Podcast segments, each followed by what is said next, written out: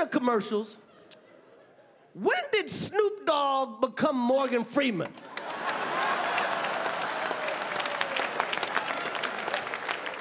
this nigga selling everything.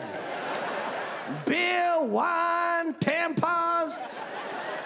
I saw a commercial the other day. Snoop was selling reverse mortgages. Called them doggages. What the fuck's a doggage?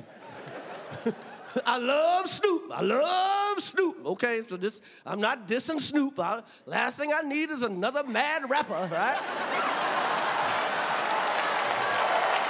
nope, nope, nope. No, no, no. No, no, no, no, no.